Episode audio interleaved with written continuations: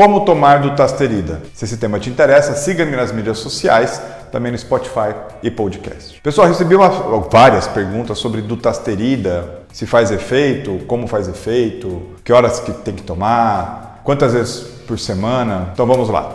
Dutasterida, eu brinco que dutasterida é um primo rico da finasterida, tá certo? E o que ela faz? Tanto a finasterida quanto a dutasterida são medicamentos, princípios ativos, que a gente fala que tem uma ação antiandrogênica. O que isso significa? A testosterona, que é um hormônio circulante masculino e feminino, ela é quebrada, degradada, clivada em dihidrotestosterona, que é o famoso DHT. Então a testosterona é quebrada em DHT. Quem quebra a testosterona em DHT? Uma enzima chamada 5-alfa-redutase tipo 1 e uma enzima chamada 5-alfa-redutase tipo 2. A testosterona, ela estimula o folículo a produzir fios, enquanto o DHT, que é a quebra da testosterona, inibe o folículo a produzir fios. E ainda tem uma circunstância que o DHT, ele se liga ao folículo mais fortemente do que a testosterona. Então, se a pessoa tem testosterona sendo quebrada em DHT, primeira coisa, e eu acho muito leviano falar, toma finasterida, toma dutasterida, sabe por quê? Porque exige a gente avaliar qual o seu nível sérico no sangue de testosterona e DHT. Porque se você pode estar tendo queda capilar, mas o seu nível de DHT é baixo, e sua testosterona também é baixa, talvez o que te falta não é tomar um antiandrogênico. O que faz o antiandrogênico? O que faz a finasterida e a dutasterida? Elas são princípios ativos antiandrogênicos que vão inibir essa 5-alfa-redutase. No caso, a finasterida inibe a 5-alfa-redutase tipo 1 e a dutasterida inibe a 5-alfa-redutase tipo 1 e 2. Então, as medicações vão inibir essa quebra de testosterona em DHT. É isso que elas fazem.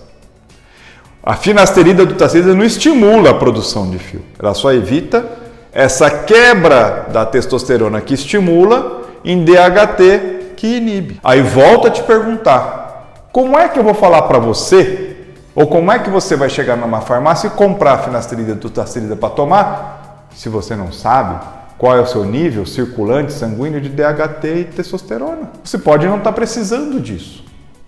Então, a primeira coisa que eu faço com o paciente é exame de sangue, para saber qual a quantidade de testosterona total e livre circulante ele tem e qual a quantidade de DHT que ele ou ela tem.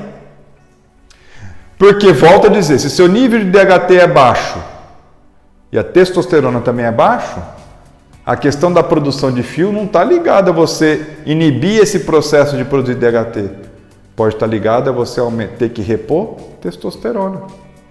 E aí, para repor testosterona, vamos ter que controlar essa quebra em DHT, para que com o passar do tempo você não tenha uma inversão dessa balança. Então, o manejo desse tipo de medicação é de prescrição médica, por mais que se venda sem receita. Porque você, primeiro, pode não estar precisando disso. E toda medicação tem uma repercussão sistêmica. Pode agir em outro lugar do corpo, pode dar efeitos colaterais. Então, qualquer medicação que você vai ingerir, a automedicação não é indicada, mas sim uma avaliação correta. E entendam, não estou dizendo que você precisa, né? Não estou aqui para vender consulta para prescrever dutasterida, não é isso. Eu quero que você entenda que a circunstância é avaliar se você precisa, você pode não precisar.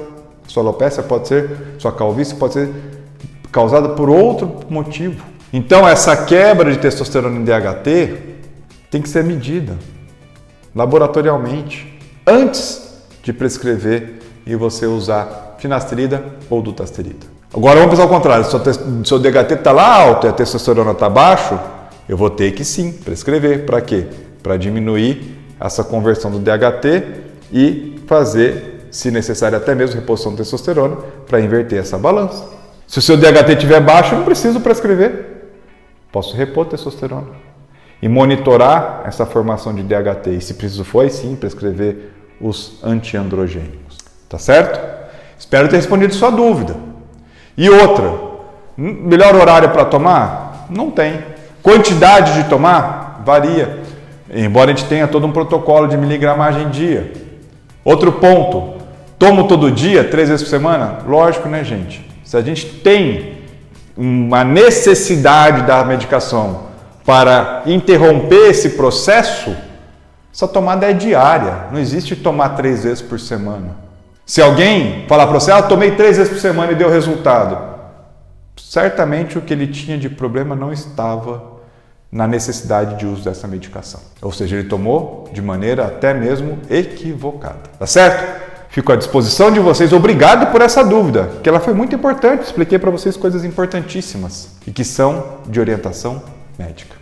Deixe seu comentário. Marque seu amigo aí, que está tomando finasterida sem ter acompanhamento médico ou dutasterida. Marca ele. Se precisar de ajuda, estou à disposição de vocês. Deixe seu comentário, porque é através dele que eu gero nosso próximo conteúdo. Um abraço e até o próximo.